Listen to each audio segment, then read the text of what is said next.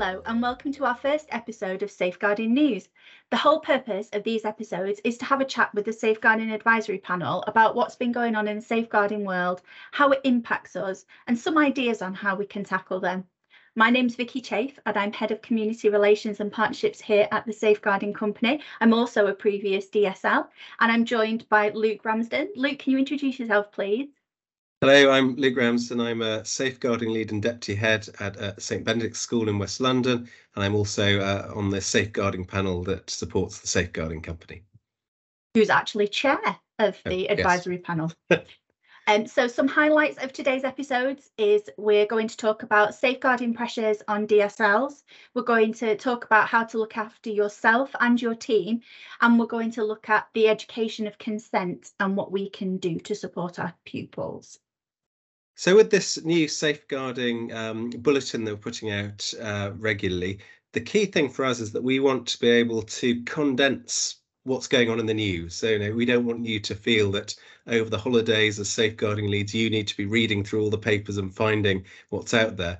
But having said that, there are lots of really interesting thing, interesting things you can get uh, from the news and what's going on in the broader world. So I think that ability to pull these things together and just give you all a short, sharp sort of bite of what's going on is really good. And one of the things you may well have seen in the press is the growing pressure on safeguarding leads, and indeed you may be feeling yourself. So in the notes to this podcast, we're going to put some of the articles that we're referring to. But the key thing that strikes me for DSLs and has been in the news is really the sheer flood of information and cases which are coming to safeguarding leads. And really, there are two main factors in that. First of all, the flood of cases in that post-COVID period we're in, but actually, you know, moving forward into now the cost of living crisis era, you could now call it, lots and lots of reports and um, uh, journals are talking about an in- ever increasing um, set of referrals, in particular to CAMHS, uh, with mental health issues. And that's not an issue that's going away. And a second related fact is the fact also that actually reflecting on the great job you're all doing, the fact that more and more things are being picked up, in particular with schools using um, digital uh, devices to record all these issues that are going on. So we have a double issue, if you like, for safeguarding leads of a, a, a growing number of problems, but also that we're getting better and better at uh, at uh, at noting them. And so I just thought a couple of ideas really that I've had talking to other safeguarding leads of how we deal with this, because most articles simply end with, and this is a big problem. Yes. And I don't think it's very good to end it just this is a big problem. So what can we be doing? The first thing that strikes me is actually leaning into the data. Any of you who might have seen me talking about these sort of issues will have heard me talking about if we use data intelligently, actually we can really make it our friend. And something I'd really suggest you talking to your team, talking to your senior leadership about is actually how you can use data to uh, uh, categorize what's going on, to filter down, to uh, manage to prioritize things. And that's something that as a senior team, I'd strongly recommend that schools do so that they're able to manage workloads for you as a DSL. It also think, helps, doesn't it, when yes. you, you're looking at data to be more proactive because it gives you the opportunity to be able to pick up trends and then you're able yes. then to arm your pupils to safeguard themselves. Absolutely, and I think that that was uh, pre- preempting exactly what I was going to say. Is also using that to actually, it's an opportunity. No, often difficulties might be seen as an area opportunity to try and get your schools to look at resilience. And when you're talking to your senior teams, talking to your leaders, saying, well, okay, we've got this big issue and a growing issue what we as schools need to focus on more is developing resilience, building up the schools and students' ability to think, well, times are tough, things are difficult. What can I do? Who can I turn to? What are the responses I can have on that? And so I think, in a sense, as safeguarding lead, rather than just thinking, oh my goodness, this is all very difficult, if you like, spread that to the school and say to your head, say to your senior team, say to your governors, this is this broader difficulty. It shouldn't just be that I, as the safeguarding lead, have a bigger and bigger job. We need to, as a school, think of strategies to mitigate and manage these issues, and that we need to have as a growing focus for our schools of dealing with this. And then just a final point to think about is also remember the word that both Vikkey and I have used, the team. Now, in KCSIE, it always talks about the safeguarding lead, but I would strongly advise if you don't already have it in your school that you make sure that you have a safeguarding leads team and that you have a number of people who are level three trained, a group of people who you're sharing your thoughts, uh, sharing your ideas. And so now the point of this uh, bulletin is very much to give a few short, punchy takeaway ideas. Um, but hopefully this has given you a few thoughts um, do have a look at the articles that we've put out on that we're putting out on that. Um, and really, the key thing for me is to raise these concerns with your senior team, spread the load of them, and think about how you can mitigate these sorts of problems so that we're not just seeing lots in the papers about the problems that there are, but really thinking about how do we solve this growing workload for safeguarding leads. Absolutely. And that follows on now to to our next point which is about how to support yourself and your team certainly with your well-being. As we've said the workload is just ever increasing. As you said we're we're becoming so good at what we do those concerns are rolling in which is fantastic. And as you said using a digital system means that it's more timely. Those days of you just getting them after school or before or before school are, are gone now fingers crossed. Yes. you know these they're coming to you to you thick and fast which is fantastic and exactly what we want to do. But what you need to do is you need to look after yourself as well and look mm. after your team because as safeguarding lead obviously you need to make sure that your team's looked after.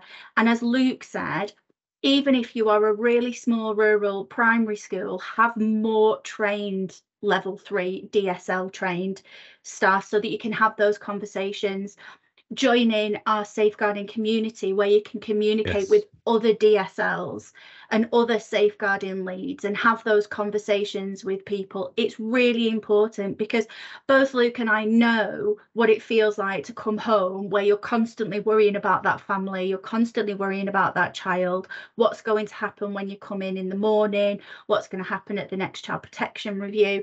And just having other people to talk to that know what you're going through is actually really important if you've got the budget for supervision, absolutely couldn't say how important having supervision is. You'll have heard Luke and I talk many a time on how infuriating it is that education is the only only sector that doesn't have statutory supervision. Whereas if you're in police or if you're a social worker or a paramedic dealing with the same kind of things that we're dealing with, it's mandatory that you have supervision um, and, and having the correct supervision. That's really, really important. I'm also a safeguarding link governor, and I think that leaning on your safeguarding link governor, making sure that they're trained enough to mm. understand what you're going through so that they can be your advocate on the other side as well. So when you're asking for budgets, because you want to bring in a scheme that's more proactive, you've looked at your data, you know that there's a trend happening maybe with sexual harassment, then having your link governor on your side to say yes absolutely i want to to to support you. I know how important it is is actually a real real relief to have have that person on your side as well. And just being open and honest with yourself as well. And if you you are struggling to manage or if you notice any of your team what is it that can can help you? I think the crucial thing about creating a community around you now especially if there's not that supervision whether it's you know a fellow deputy head and safeguarding lead who you get on well with to a group in the local community to but uh, to to, a, to an online wider one but anything you can do to create a, a space to share these things. And i think that goes right back to what we started with this you know worries about burnout and you know real problems for safeguarding needs for heads as well was um, in the news over christmas as well. And i think it's that you know sharing these issues sharing these concerns um, is really important. So, so vital there so that we can look after ourselves, so we can carry on looking after the students. Absolutely, because we can't look after the students if we can't look after ourselves. It's just the Absolutely. it's the it's the the flight, isn't it, where you have to put your own oxygen mask on before you put others on. Definitely. That kind of that kind of thing. We're going to move on now to consent. And Luke, do you want to, to talk about the education of consent and what we can do to support our children? Well, there, there are two sets of things that have been really prevalent in the news over the last month or so. First of all, is just really an astonishing series of concerns from organisations about issues with consent, whether it's fire brigades or police forces or um, army training bases, all sorts of issues of consent and big issues coming out in the adult world, if you like. Um, and it's absolutely clear to me that uh, education is the only way this can start to be resolved and in any sort of way. Now, it's quite clear that this is endemic in society. And I think it's interesting that while the, the Ofsted report on sexual harassment in schools put a real focus and onus on schools, in one sense that was slightly unfair because what it really we can see is that it's society. Um, on a book that I would really recommend to you, it's coming out in February, um, called We Need to Talk by Emily Hunt, who is a government advisor on this, um, made it really clear the way in which we need to talk to students about this. Um, because what I see in the press, and particularly, you'll probably all nod your head when I mention the name Andrew Tate um, and this uh, idea of misogynism sort of embedded in society, is that when we teach about consent, I think an absolute vital starting point for all of us is to talk about facts, because it's very easy to to and and and no, it's it's a very emotive subject to say goodness me, we have uh, isn't it's really important that we're, you know, we're nice to each other and talk in very emotional terms about it. And there's that's not a, a wrong thing to do. But also, I think what you can get if you're you focus on the emotion of it is you can get boys pushing back and going, well, hang on, do you think I'm a bad person then? Do you, do you think that all men are bad? That sort of thing. And so I think dealing in facts is important. And there are two key things on that. I will declare my hand straight away. So I am um, involved in the school's consent project. I'm their chair of trustees, but I would recommend them to schools and in particular their approach. So what they do is they send legally trained um, people into schools. They're a charity uh, that work with a lot of schools. And for me, the important thing they do when they teach about consent is they teach the legal facts about it and then say to students, these are facts you can do what, what, what you want with them. And so the kind of facts we're dealing with here, and the kind of thing which means that, you know, if boys are saying, hang on a minute, is this not unfair, are that uh, really shocking ones. So, for example, um, a man is 53 times more likely to be raped than be to be involved in rape than be falsely accused of rape. So if people say, oh, isn't this just going to mean that no, there's lots of false accusations? That it's vastly, vastly more statistically likely that people will get away with things than they'll be falsely accused. A really, you know, an awful statistic, but one to have in our mind. Every hour, a woman is raped by a stranger in the UK is another statistic um, from this book. We need to talk. And every seven minutes, a woman is attacked by someone she knows. So I think if you talk about facts with students and you say there are in society, across society, there are awful, awful statistics about what's going on out there. This is urgent that we talk about it, not because I've got a particular agenda as a teacher or because I've got a particular, because there are facts about what's going on out there and you need to understand them. And that to me is really important because in the news, and um, you'll see in the articles that we've um, uh, we were pushing out to you, is that there's quite a lot of focus on Andrew Tate. And the worry for me is the news agenda will move on you know, I'm delighted he's been arrested. Um, I suspect that, um, that, for all the uh, dodgy things he's being involved in in Romania, I think that will mean that that particular story gets shut down um, soonish. But it's important that just because he goes away, there'll be other people like that, and the problem will continue.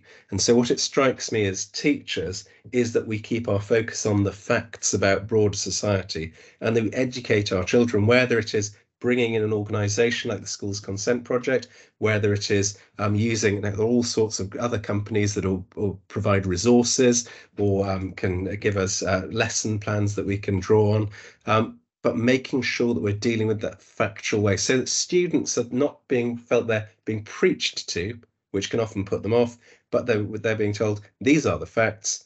What do you think you should do about them? And very often students will then give a very sensible answer. Mm-hmm. And so I think that's another thing coming out of the news. And I think useful for you, and if you have the chance to look at some of the articles we've pushed out, being able to talk to your students about, you know, let's say they say, but I like Andrew Tate and he said this. Being informed, being able to address the specific things happening um, and that are talked about in press and online is a powerful thing as well. And what they what is what is um, difficult is if a student says something and you have to say, "Well, I have no idea who they are and I don't really know what's happening," and then instantly they can think, "Well, hang on a minute, are you really able to engage with me? Do you really understand what's happening?" So, yes, in particular of the articles that we've sent out, I would highly recommend being on top of this issue um, for your students. And for me, the whole Andrew Tate thing that's happened, it's like an iceberg you know about Andrew Tate because he's a social media influencer, but for the for the Andrew Tate that you can see, there are yes. also a thousand there that you can't see that yes. are just as powerful and that are just as convincing to our younger people as he is. And yes. I also think as well that it's important to try and bring the parents in and and and educate them because these ideas and and these the way that people are treated um they they need to be informed to have those conversations with their children just as much as you do as well so that you're tackling it from both sides. Well one of the links that we're sending out to you is actually a set of resources from a, company, a group called bold voices and they've actually got a fantastic pdf presentation that you can send out to parents oh. as well as something you can give to students. So again have a look at that but that is something if you haven't done this already sending something to parents saying how, how they can engage with their children is again a really good idea. I couldn't agree with you more about bringing the parents into that conversation. Absolutely. Well thank you very much for joining us at our safeguarding news. I've been Vikkey Chaffe. I've been luke ramsden. And until next time goodbye. Bye